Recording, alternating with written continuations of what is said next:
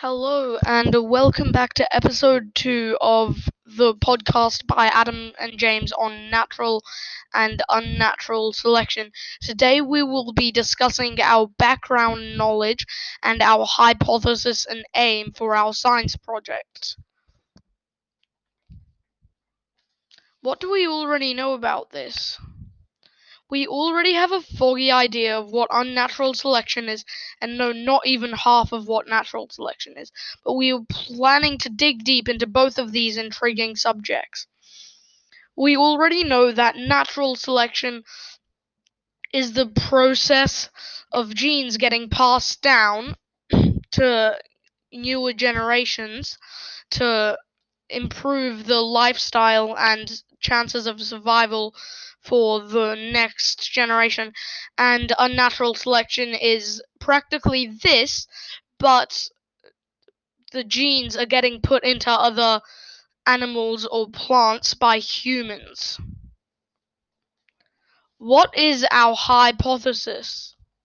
Our hypothesis. We think that natural and unnatural selection will massively change the lifestyle and appearance of all animals.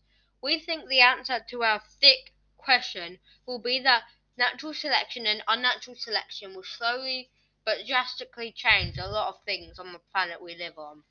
If you're wondering what our thick question was, this was stated in episode 1, but we will restate it right now. Our central or thick question is if humans disappeared and animals remained, what would be the effect of natural and unnatural selection? What is our aim?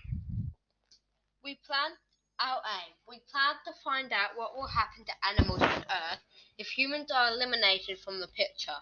We also aim toward digging deep into the massive history of natural selection and finding out how an unnatural selection is possible and how it was discovered.